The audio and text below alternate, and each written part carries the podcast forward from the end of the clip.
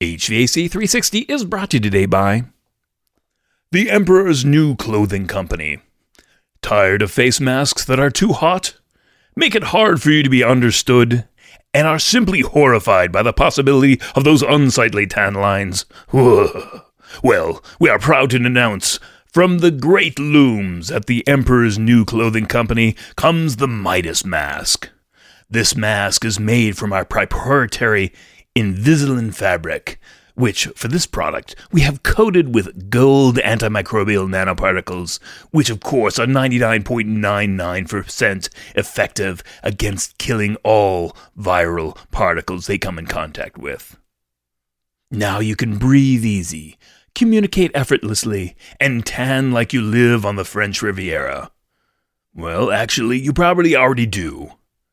So, how much and where do you get these, you may ask? Whoa, pump those brakes, Daddy Warbucks. First, if you have to ask the price, you know you can't afford it. And then, because of the limited supply of this delicate fabric, we are rolling this offer out only to our existing clients. Quickly followed by all big box retailers nationwide. And to proactively address those one star reviews we always seem to get, if you can't see the supple golden sheen from the Midas mask, then you're probably slow, dim, and need to see your optometrist soon. That is to say, your eye doctor, you simpletons. Look for the Midas mask today, or you'll never see what you're missing.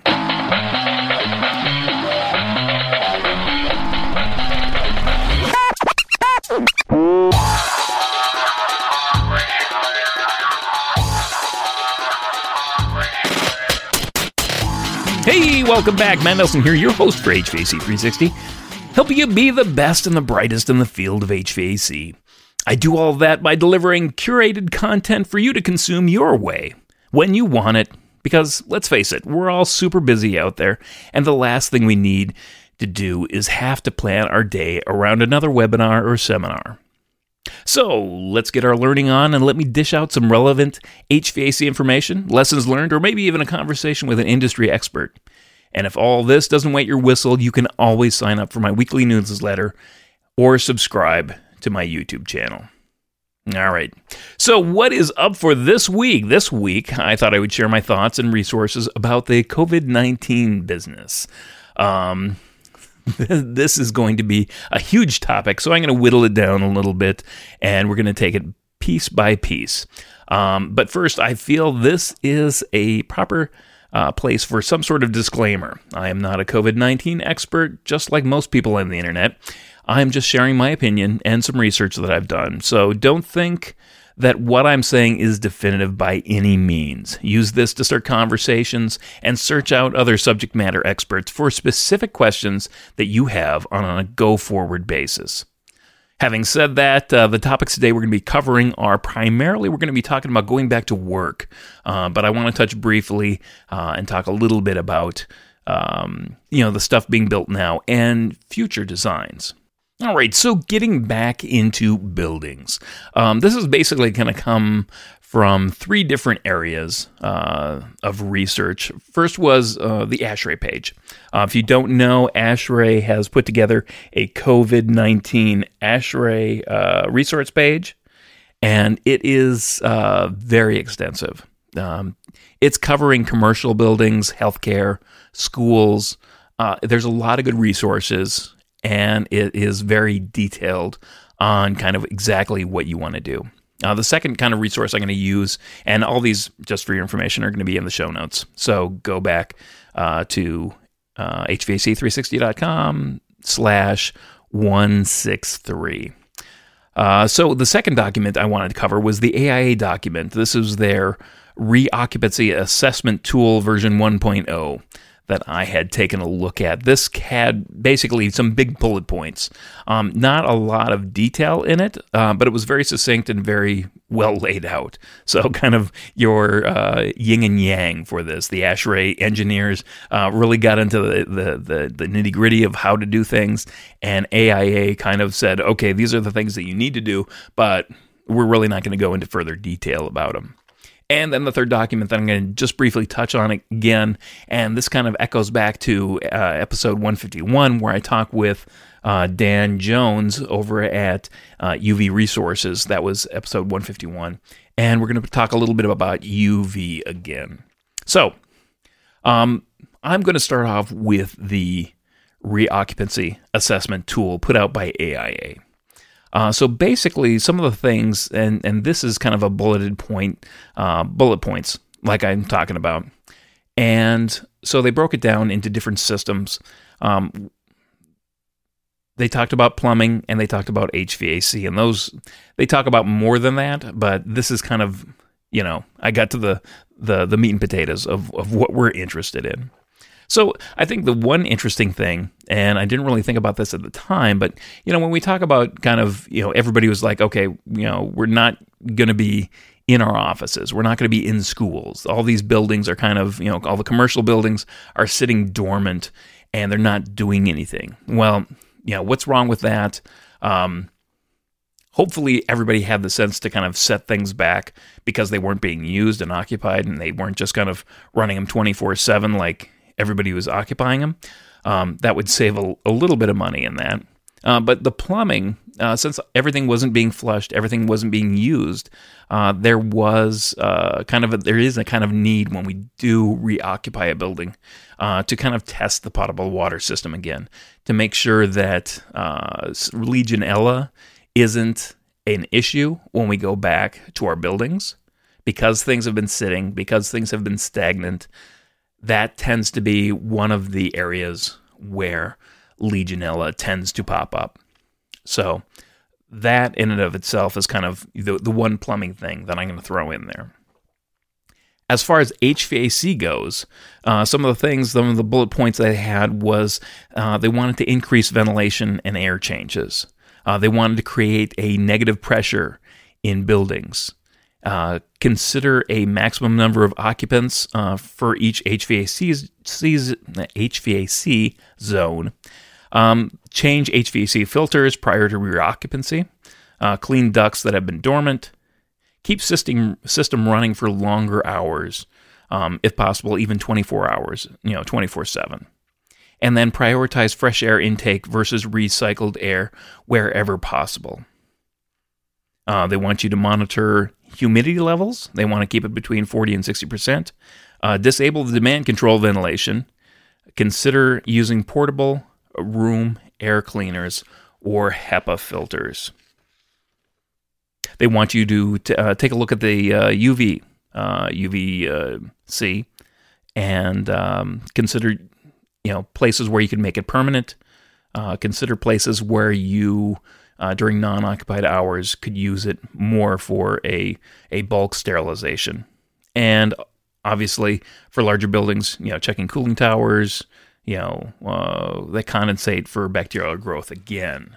So let's let's talk about some of these things. Um, increasing the ventilation, and you know, I, I have to say that when we got into the ASHRAE, what ASHRAE was talking about, um, they did talk about kind of you know the the bigger picture here. They talked about a lot of the details about increasing the ventilation. You know what what that really means, how how you can do that, because it's it's not about just going ahead and increasing the ventilation. Um, your system may not be set up for that you know you have existing buildings. You have existing buildings that are you know set up and designed around a uh, design day. So when you go ahead and change those things change the uh, increase the ventilation um, you tend to um, create other problems.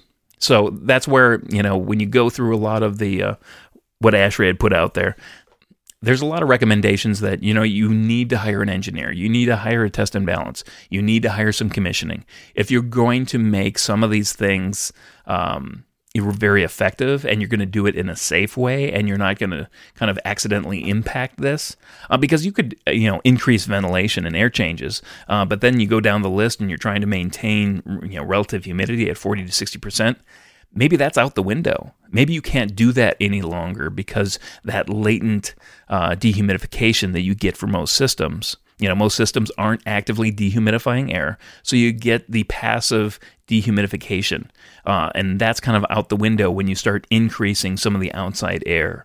You know, prioritizing fresh air intakes over recycled cycled air. Um, so those are some of the things. A lot of these things are not necessarily uh, energy conscious. They're all focused on health. Um, so that's one thing to uh, kind of also uh, dictate. Um, so that was one of the things: increase the air, you know, air changes, increase the ventilation. Um, you know, and in general, you know, there, there's some talk out there, and I've heard about um, do HVAC systems, um, you know, spread the virus? You know, again, I am not a COVID expert. You know, I, I would think that those people who run the uh, finite element analysis um, are going to be a lot more uh, in tune with what's happening and how HVAC kind of spreads. Um, you know these kind of particles but in general if you think about it logically hvac systems they're meant to kind of you know churn the air you know they want to have kind of an effective way of making sure that there's not like you know dead zones in a room. Uh, you want to make sure that you know the, they're washing the walls, making sure that you know you don't get hot spots and things like that. So in general, that's what HVAC systems are supposed to do. Um, so if you ask a system, you know, your standard HVAC system not to do what it's designed to do, um, it can become a little bit, you know, uh, unrealistic. I would say you know, and there, and two, I think when you think of areas that are specifically designed like that, um, like uh, hospital ORs, those ORs have a specific layout and they use laminar flow and they, they know exactly where the airflow is getting to, you know, to protect the, uh, the patient on the operating table, to protect the uh, people working on the patient, protect the doctors, the anesthesiologists, uh, people like that, and the nurses. And that is very kind of that is very expensive. That is a very expensive thing to do, and I think that's kind of unrealistic to actually ask your HVAC system to kind of change the way it distributes. You know, not like they had not like they had uh, that was one of the things is you know they didn't say you know change the HVAC system, but I you know whether or not HVAC is actually contributing to that. Well, it's it's just something it does. Um, all right, so obviously decreasing the number of occupants uh, in a building that's pretty much common sense. I think that's um, people are kind of uh, at least thinking about you know social distancing, keeping that six feet apart, uh, making sure that uh, you know are are people going to go to uh, work on you know one set on uh, Monday and Wednesday, and the other people are going to go on Tuesday and Thursday. Um, you know, how is that going to work? Keeping your systems running for longer. Um, so that would actually um, refer to being able to filter out and to kind of flush out a building uh, when the occupants aren't in there. Um, it doesn't have to do with with surfaces per se, but it's just kind of making sure that all the air is kind of, you know, it's churned over. And again, how effective that is, you know, that's really to be determined. Cleaning the ducts that have been dormant, again, if you've basically shut off your building, um, are you going to go through and clean all your ductwork? That's probably not realistic. Um, probably not not very realistic.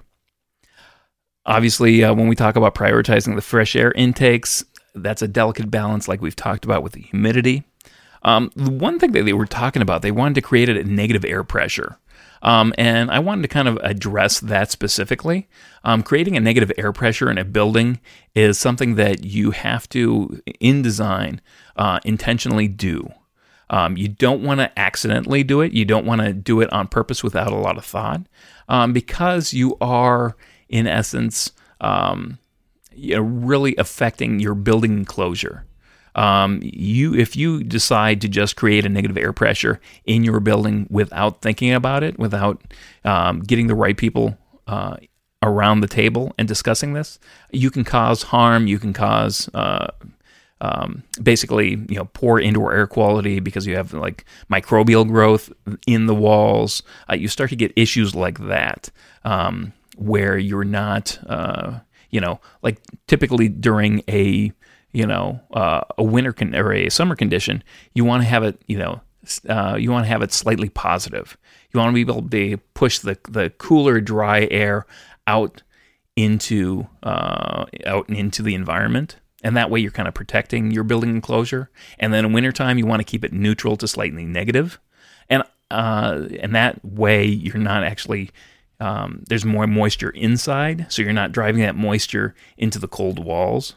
So you, you keep that balance and protect that building enclosure so you don't make that building enclosure sick uh, by accident. So creating a negative air pressure, um, I don't think I understand where they're going with that. Um, and it might be something that, you know, maybe in a vestibule, maybe in certain locations, but not as a, you know, for a building as a whole. Uh, I don't think that would be a, a great thing. Uh, disabling the demand control ventilation. Obviously, that is you know an effort to save energy uh, by reducing the amount of outside air that you don't need because the people aren't going to be there.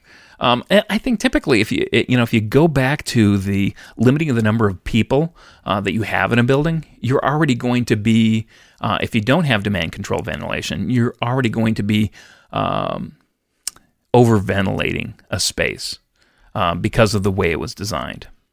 So I think that really that needs to be factored in. And again, this is why you need engineers coming to the table to kind of think about all the systems in the building and reevaluating them. Uh, consider the use of uh, portable room air cleaners with HEPA filters. I think that's a it's a, a great idea. That's one thing that you can do just to clean an air, you know, clean the air in the localized area. Um, again, where you're where the occupants are, you can treat that. Um, and then gets, get, goes into the UVC, and I'm going to kind of gloss over the UVC a little bit because we're going to talk about that a little bit later. And then obviously it's it's it's a no brainer for uh, checking the cooling and um, water tower condensate for microbial growth. Yeah, those are some of the things that you want to do anyway. Um, you know, an ASHRAE, what ASHRAE did, and obviously, you know, like I said, it, it, went into, you know, what happens when you increase the filtration. Um, you know, what's the downstream effect? What are the effects to the system when you go from a, a MERV 6 to a MERV 8? Um, there is something to be said there. And usually understand too, a lot of the a lot of the filtration that happens at air handling units is to really protect the air handling unit, protect the equipment, get you know, increase the longevity of it. And um, you know, when it's very critical to the space, then you have uh, filtration that's closer to the space. You have, uh, for instance, in the ORs, you'll have HEPA filtration at the diffusers. Um, so that's something that, you know, to protect everybody in the room, they're going to have HEPA filtration, you know, to filter out, you know, those super small particles, uh, virus-sized small uh, virus-sized particles out of the airstream. And that's why, you know, getting a, a localized, you know, HEPA filter filtration you know, you can just kind of recirculate the air in the room and just kind of clean it up that way. It's kind of like an air purifier, so so to speak, um, except on a more effective level when you have that HEPA filtration doing that you know, and and two, you, you got to realize, you know, if this is something that they're going to be doing on a go forward basis uh, for a long period of time, for a number of months, if you're increasing the filtration, I mean, filters, it's no surprise to anybody in the industry that filtration and filters are one of the things that get pushed off uh, on deferred maintenance. It's just an extra cost, and everybody's stressed out enough as it is. Um, you know, both work wise and budget wise, uh, that you know replacing these more expensive filters, you know, is is going to have to you know factor into things. So, increasing the filtration, you know, take it for what it's worth. Again, it needs to be evaluated on a case by case basis whether that's a you know a really good option for you. Um, and then again, you know, a lot of uh, things that are touched on in the you know the ASHRAE uh, these PDFs that are put out. Um, you, are talking about you know going through and making sure that all your building automation system everything's working right. So it's basically kind of like a recommissioning, making sure everything's clean, making sure that you change the filters prior to reoccupancy, making sure that um, your energy recovery uh, units, if you have those, um, are operating properly. You know, some changes that you might want to make. And again, this is one of those things where if you make a list of 10 changes to uh, make your, you know, uh, you know, post epidemic, post pandemic uh, response for your building, um, you know, these are kind of, you know, very uh, big changes that you're making to your building. Make sure you document those and make sure that it's going to be easy to kind of put those back, um, you know, whenever, if ever, uh, we get back to a, you know, business as usual kind of mentality. All right. So, getting back into the, let's talk a, little bit about um, UVC or UV, I guess, a little bit. And again, I, am going to link not only to the uh, the episode where we interviewed Dan, but he actually had an article recently in uh, HVAC magazine, and I'm going to link to that. Um, where he kind of went over a few things. Um, obviously, you know, UVC is uh, you know ultraviolet uh, irradiation. It's going to be effective on surfaces. It's going to be effective for airborne bacteria. And I guess you know the, a couple of interesting things that I picked up on, um, in addition to when I talked to Dan, is there's really kind of UV, and you know you might ask, what is UVC? You know what happened to UVA, UVB? Um, well, it turns out that there's actually four different types of UV segments. So when you talk about UVC, that's a specific wavelength set. Um, so there's UVA, there's a set for that. Um, there's wavelengths for UVB and UVC. And then there's a fourth one, which is UV uh, in a vacuum. So that's actually much smaller. But UVC is the um, very high energy and destructive type of UV. Um, and again, these are kind of just um, lamps. So there are uh, tubes that are kind of like you know these long incandescent tubes um, that uh, actually fluorescent fluorescent tubes, not incandescent, but fluorescent tubes. Um, you know, like you'd see in old shop lights, except they have a kind of a, a clear coating in the middle, and um, you know they're a little different, but you know the form factor is the same. You know, you have different lengths of these long tubes. So UVC is a specific wavelength and they're very effective in germ killing because um, I guess UVC goes from uh, 280 nanometers to 200. And right now, uh, I guess the kind of the, the magic number is 253. So that's right in right in the middle of there. Uh, 253.7 nanometers is really the wave waveform that's absorbed by the DNA and RNA, basically eliminating its ability to replicate. So it eventually, you know, because use he uses the term inactive, it renders the the virus inactive um, rather than you know, quote unquote, killing it, but it can't replicate anymore. So I guess for all intents and purposes, it is dead. But there's three ways that you can use uh, UVC.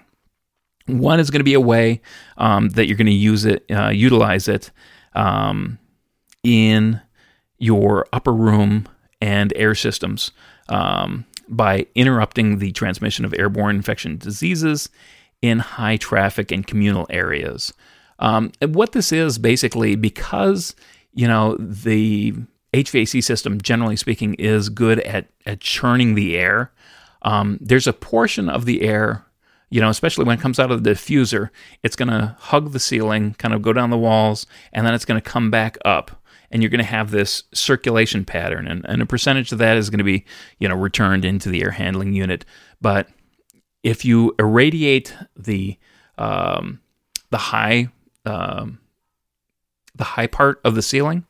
Um, that is kind of uh, an effective way they found an effective way to affect the uh, bacteria, the viruses, things that are kind of floating in the air. And it's very effective. Obviously, UVC, if you've ever been around it, you know, it's this kind of this bluish light. Um, but typically, there's there's you need to be able to be able to um, you know shut it off uh, to do maintenance on it and uh, you know that's I guess that's just one of the things because if you if you don't, you essentially it's just like uh, it's just like if you're doing welding, um, you're going to be exposed to you know high energy UV, and you're going to get a uh, you know a sunburn basically. Um, it's going to burn you, depending on how long and how much time you spend within you know being irradiated by the UV light. So just just like it kills bacteria and um, you know bacteria and viruses, it's it's going to damage your skin as well. It's going to affect your cells. So make sure that that the, the proper um, precautions and controls are in place when and if you add it. And that's why they did the the upper levels. They also re- kind of recommended it too in the um, in the AIA tool that there might be a, a, a way of you know, setting these UV lights in an unoccupied space and kind of irradiating the surfaces when people aren't there. Um, this is I've, I've seen kind of like robots that do that, uh, but also um, that was one of the recommendations that that you might have you know that um, as one of the things that uh, you institute in your building uh, on a go forward basis. You know, a lot of a lot of things sent around. You know, you know, cleaning surfaces and things like that. But you know that was one of the ways to kind of affect that. Um, the second way was to use airstream disinfection systems. Now I got to put a little caveat because if you listen to 151, um, you know there there is the time and intensity rule for UVC. So depending on what your feet per minute, what depending on what your temperature, and just to kind of you know um, give you an idea, all these different factors play into how effective it is. Um, you might have to use, you know, for for uh, you know the uh, higher velocities of airflow, you might have to use more tubes. Uh, that might be more more expensive, more air draw or more uh, you know power draw, uh, things like that.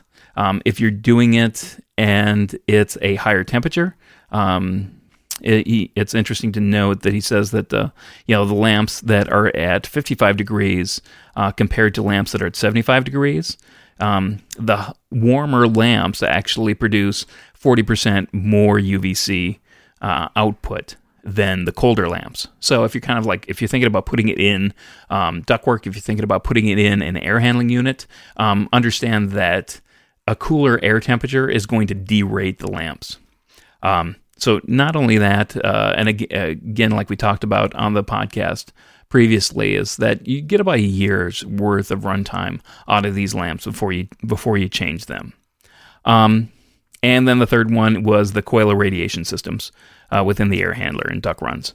And again, I think you know that really is more for um, you know microbial growth and things like that that are on the the actual unit itself um, keeping it clean, keeping it you know biologically free of uh, materials. But you know, is that going to be the best solution for um, for a you know a you know COVID nineteen situation?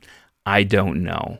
Um, I I my gut reaction, my my feelings and opinion on that on that uh, is it's going to be it's going to be better for energy efficiency. It's going to be better. You, you know, you're going to get some residual um, benefit of um, in that by putting it in units. Um, but it's not going to be if you're actually protecting the occupants, where occupants generally are. I don't think that's probably going to be the most effective way to use UVC.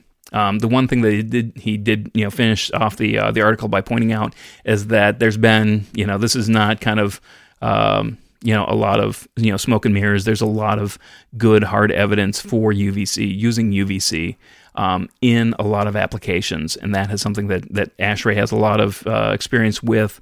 And there's a number of different standards and and uh, that you can look at. It's in the applications handbook um, for for for ASHRAE. So very well, very documented uh, use of UVC lamps. But again, you got to be able to get the engineers in here, understand exactly you know what you're dealing with and what your best situation is what's your best um, you know tact in handling you know the reoccupation of buildings so you know it, and, and that's kind of you know where it is for getting back into buildings. When we talk about current designs, you know, I, I have to think, you know, are some of the current designs for buildings obsolete? Um, you, you really have to think about it. Um, because you know they've already you know, you know they're being built and they're being put in and they don't necessarily have maybe some of the the diversity because uh, again you need some sort of resiliency you need to have some sort of um, uh, like wiggle room um, different ways that you can operate the system and I think that's one of the things that designers in the future, when we look at future designs, that's going to be one of the things that uh, future designers are going to need to plan for. You know, what's the possibility of, you know, um, you know, the, the, fact of, you know, I, I, think, you know, way back when, when they were, you know, talking about, uh, you know, different sort of attacks on buildings. Um, and you'd have you know different plans and different you know scenarios, and the building would react to some sort of biological attack. Um, this is this is really something you know you know that would be typically that would be rare. That would be all you know government buildings, things like that. Um, but this is something you know is very very real, and you know it's going to happen now as it's going to happen in the future.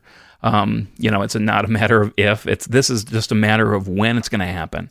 Um, is it going to be of the scale? Maybe not.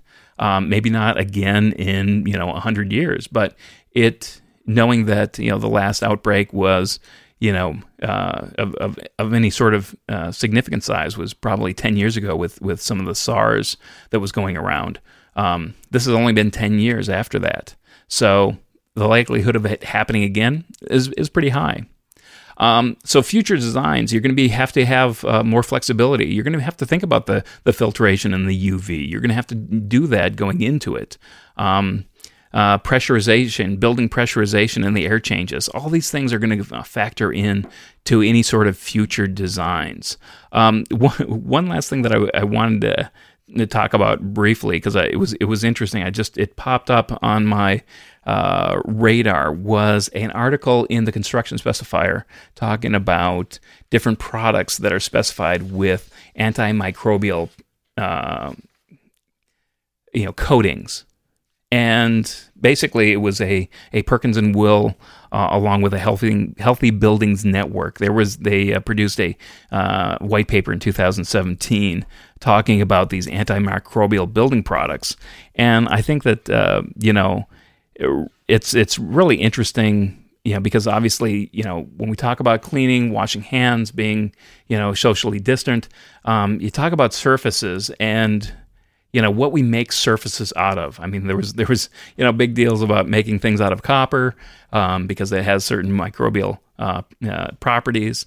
Um, but then there's you know there's this big um, push, and you know you've seen it before.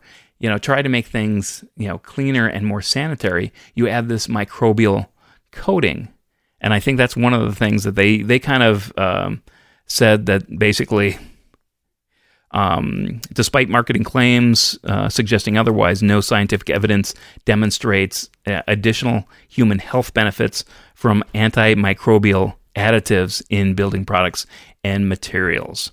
Uh, in fact, uh, you know, if you think about it, um, they uh, antimicrobial ad- additives uh, have been shown to leach out of materials during use, entering drains and water treatment facilities. And in fact, certain antimicrobials, such as nanosilver, uh, are considered toxic to humans and the aquatic ecosystem. Obviously, if you if you're going to have an antimicrobial surface, um, you know, despite uh, you know, as, despite what it is, you're going to have to wash it. You're going to have to wash it, and those you know some of those uh, particles are going to come off, and that's going to get into your ecosystem. Or even worse, um, you're going to think that, hey, it has this antimicrobial coating. I don't need to wash it. And it's perfectly fine. It's going to take care of itself. And that is just as bad um, because nobody's really taking a look and um, governing these antimicrobial products. Um, be very, very careful about what you're specifying and what you're putting into your buildings thinking that, hey, this might be more safe than another product, or just, you know, making sure that, you know, a, a better cleaning process may be better than spending money on antimicrobial uh, products in and of itself.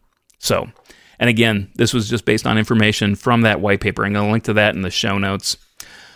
All right. Well, that's basically all I had for this week. Thanks so much for taking the time and listening. I hope this is helpful. I hope you've learned something. As always, the show notes can be found at hvac360.com slash 163.